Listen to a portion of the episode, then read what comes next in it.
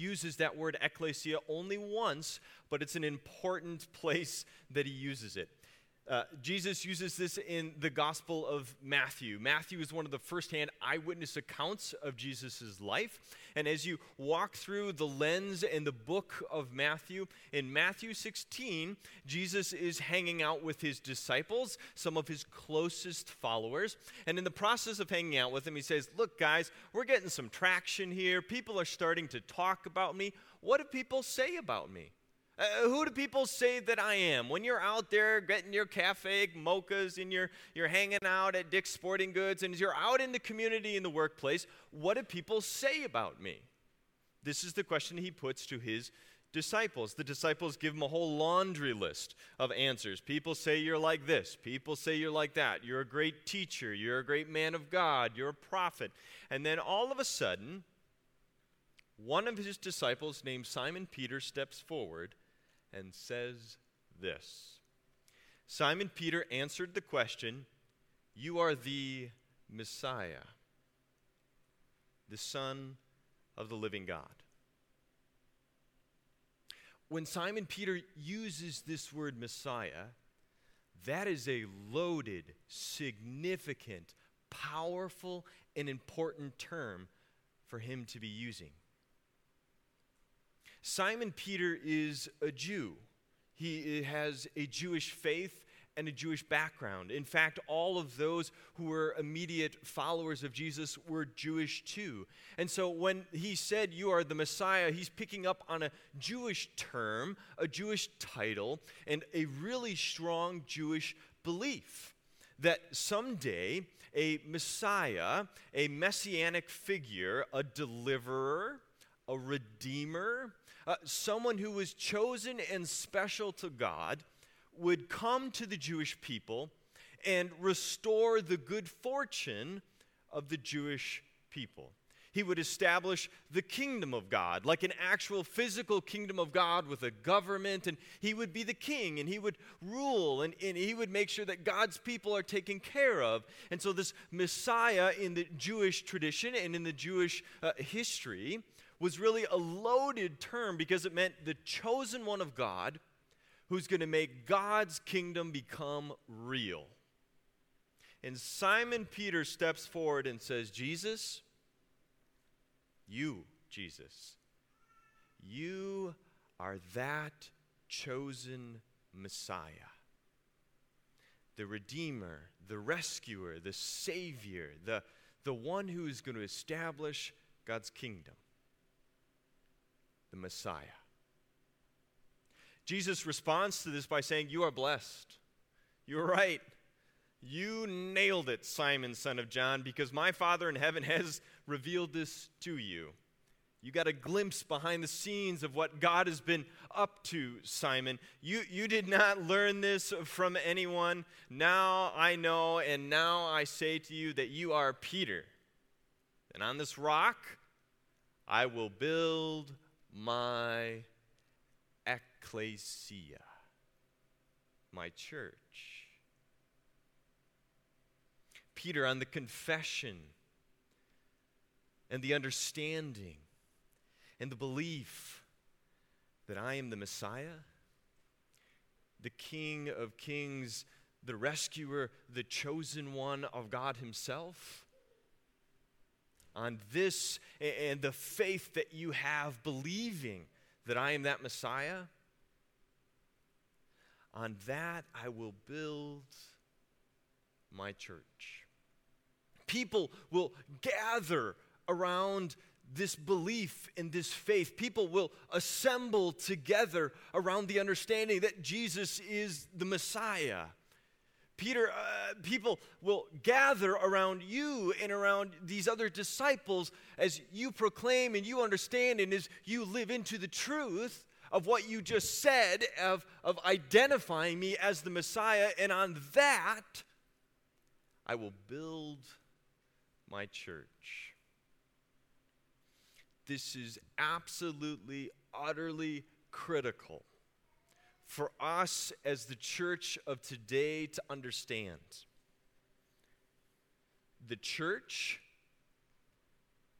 is comprised and happens when people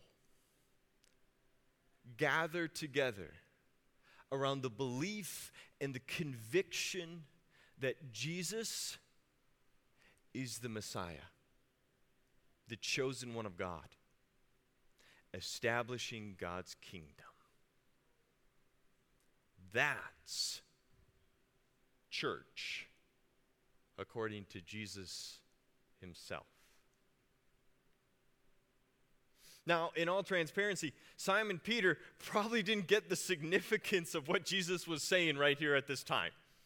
I mean, the size and the scope of what, what Simon Peter is thinking by saying, Yeah, you're the Messiah. You're going you're gonna set up a government, and, and we're going to have Israel back, and it's going to be a Zionist movement, and, and, and it's going to be our place and our location and God's people and all this.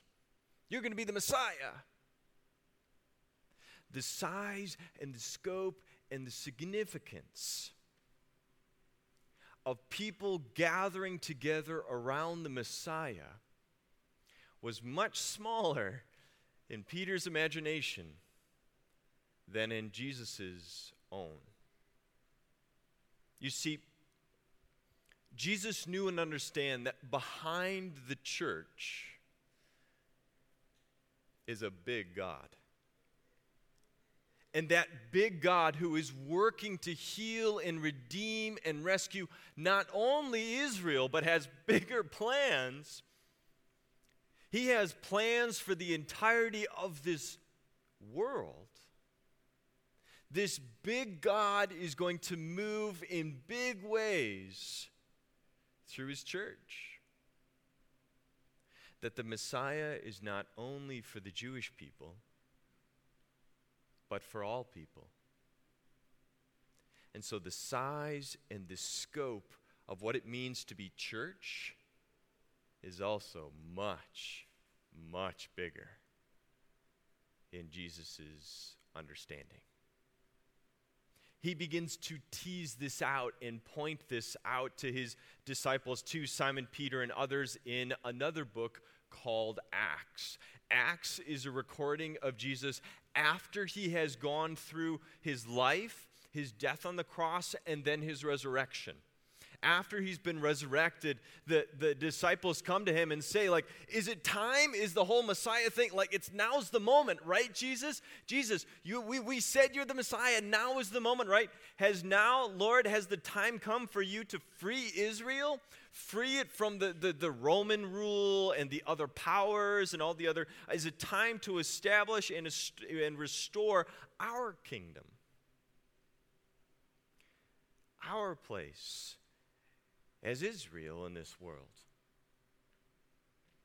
Jesus replies this He says, The Father alone has the authority to set those dates and times. Don't worry about it, guys. That's, that's not for something you be concerned with. They're not for you to know. But you'll receive power when the Holy Spirit comes upon you. I'm going to be doing something else. You don't need to be worried about the finer details, guys. I want you to be focused on this. I'm going to pour out my spirit upon you, and then you will be, and the word is witnesses. You will be my witnesses, telling people about me everywhere in Jerusalem, throughout Judea, in Samaria, and to the ends of the earth.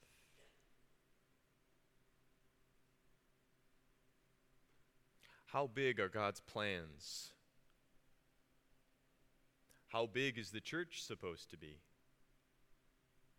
How big of a calling and a task that we have inherited from Simon Peter and those gone before? You see, for us to be the church is to gather around the confession and belief that Jesus is Messiah, chosen one, anointed.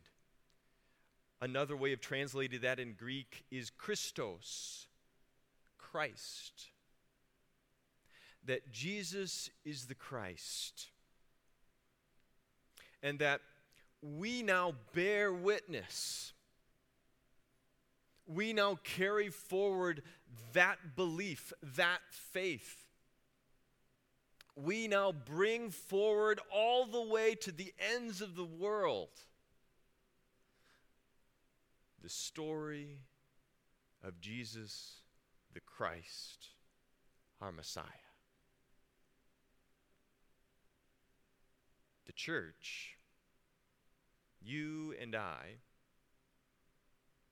we are tasked with being witnesses of Jesus throughout all time and throughout all the earth. This gets lived out shortly after Jesus says this. Simon Peter and the others, their eyes have to be bulging in their heads, trying to figure out, Jesus, what are you talking about, man? What is this whole thing? What's actually happening? They're sitting there gathered together, and Jesus actually, by this point in time, later on, he, he rises and ascends to heaven, and the disciples are left wondering and trying to figure out how is this going to happen, and what was Jesus talking about? This is what it means to be church, to, to gather around the, the belief that Jesus is, is Messiah, and now we have to carry to the world what is he talking about? And as they're sitting together, something mysterious, wondrous, and supernatural begins to happen. a wind rushes through where they're sitting, and all of a sudden, little tongues of fire seem to rest on them. Uh, something supernatural happens, and we have a reference to it today, the church. We refer to this as Pentecost. Have you guys ever heard that term before? Pentecost? Pentecost is this moment in time where it is opening day for the church original. For those first disciples to begin to live and be the church and explore the bigness of what God was up to in and through his church. Opening day happened when all these disciples are huddled together, and a supernatural event happens where, through this wind and with this fire and all these things happening, they start speaking in different languages. Uh, languages that they don't or shouldn't know. In fact, the Bible records that there's all these different people in Jerusalem. Jerusalem to this very day is very culturally, uh, ethnically diverse. There's lots of different languages spoken in Jerusalem. The same is true in ancient Israel. And the disciples walk out the front door and they start speaking in these languages, and people from all over the ends of the earth begin to hear the witness of these disciples as they're talking now in languages that other people understand. And through the power and the miracle and the work of the Holy Spirit, these disciples who know and believe that Jesus is the Messiah start bearing witness in a way that will reach literally the ends of the earth. The same guy who we started with, Simon Peter, sees this as an opportunity. And so he steps forward and he starts shouting to the crowds and he gives a really great sermon. He starts preaching at them, bearing witness and pointing people to Jesus as the Messiah. He says, People of Israel, listen. Listen up, y'all. God publicly endorsed Jesus the Nazarene by doing powerful miracles, wonders, signs through him, as you well already know. But God knew that would happen. And he prearranged this plan. This is all part of what God's activity has been from the beginning. It was carried out when Jesus was betrayed and with the help of lawless Gentiles, non Jews, the Roman government, uh, you nailed him to the cross and killed him. I mean, Peter's going right at it. He just lays it out. Y'all killed him like a couple weeks ago, is what Peter is saying. And yet, God released him from the horrors of death and raised him back to life. For death could not keep him. God raised Jesus from the dead. And we are all, what's the word? witnesses of this.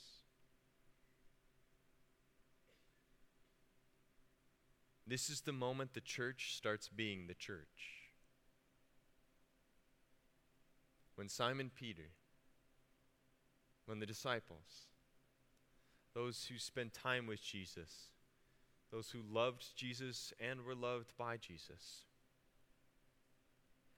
bear forth a witness saying that God has been up to something, and not simply for the Jewish people, but for all people throughout all time, for you and for me. That what God did in raising Jesus from the dead, He did for us as well. Now, Jesus is exalted to the place of highest honor in heaven at God's right hand. And the Father, just as He promised, He gave Him the Holy Spirit. He poured that Spirit out upon us. That's why we can be heard and understood in these other languages, just as you hear today. This is why this is happening. It's happening so that we can let everyone in Israel know for certain God has made this Jesus whom you crucified both Lord and Messiah.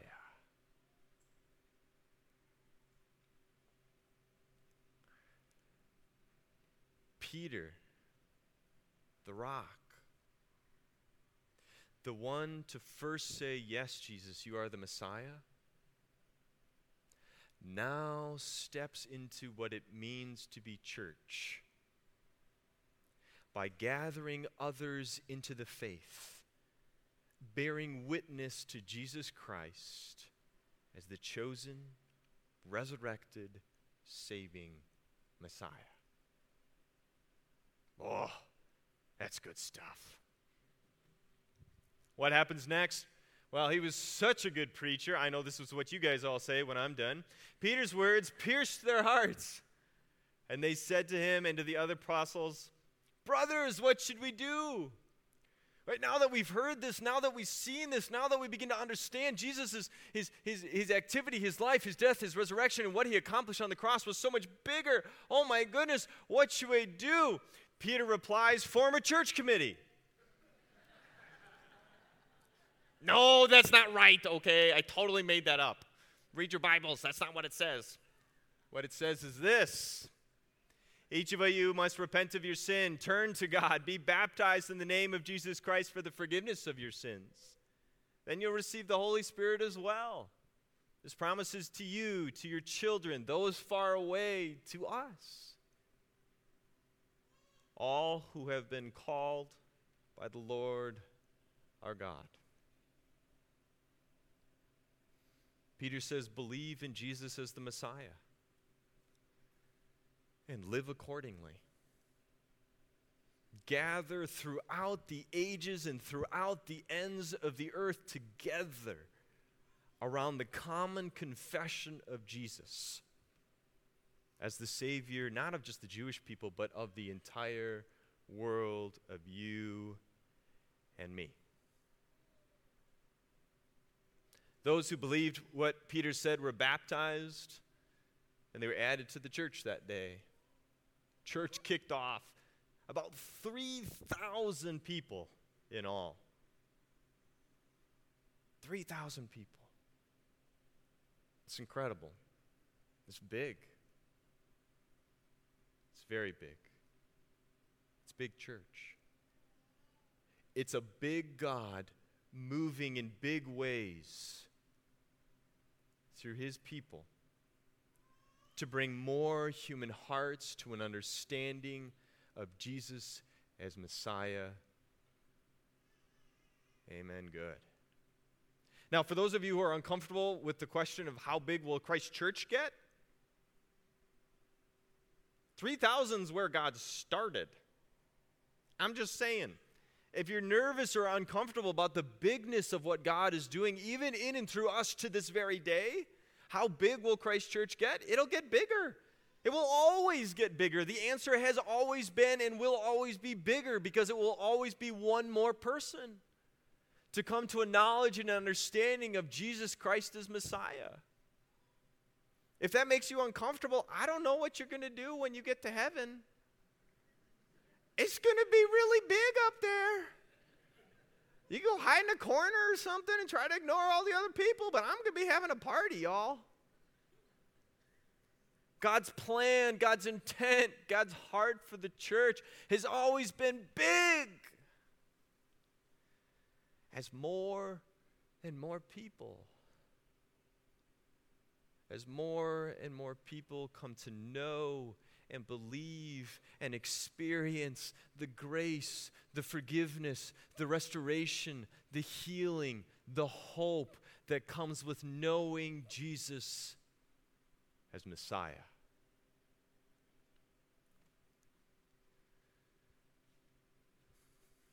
The church is not at its core an institution, an organization. Yes, we do need structure. Yes, we need those things. Yes, it is helpful, but that's not its essence. It's not a bunch of committees. It's not a bunch of teams, though those are helpful and those are important and those are necessary. And it's not based on your music style, whether you like hymns or whether you like the stuff you hear on the radio, whether you like organs or whether you like guitars. That's not what makes the church. And it's even not this building.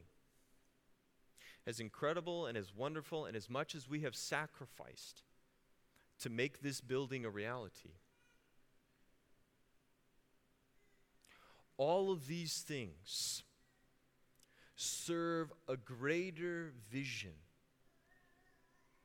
a more powerful understanding of what the church truly is. The church is a movement. The church is a movement of people.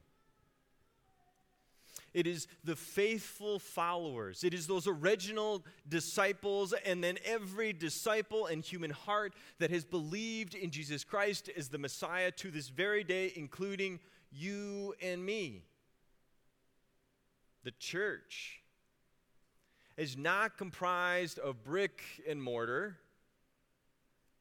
The church is not comprised of physical things like that. Y'all getting nervous now. We put in all this light system. Pastor Bob was saying, we should have lights going when you do that. No. I'm the church. Because I believe in Jesus Christ as Savior and Lord. I'm the church because I believe He forgives me. I'm the church and I bear witness to what He's done in my life. And I strive to share it with others, to share it with you. You're the church. Because God loved you, loves you, forgives you, calls you, claims you. He is Messiah, the Redeemer for you. And He has asked you and invited you to be a part of His church. So, we are not only Christ church, we are Christ's church. You are Christ's church. Amen. Good? Please pray with me. Gracious God, for the gift of your Son, Jesus Christ, we give thanks. For his life, his death, his resurrection, we give thanks. For the way in which he is our Messiah, our Lord, our Savior, the one who has called us and claimed us, the one who has gathered us into his family the way in which He has forgiven us and makes us His own, we give thanks this morning. Lord, we believe and bear witness to the big plans, the big activity, the big confession of Jesus as Messiah for the ends of the earth throughout all of time. We bear witness in this time. And join our voice with Simon Peter's saying, Jesus, you are the Messiah, the Son of the living God. Through this confession, Lord, you make us your church. Grant that we would continue to gather and bear that witness from now until eternity secure with you. We pray this in your precious and holy name. Amen.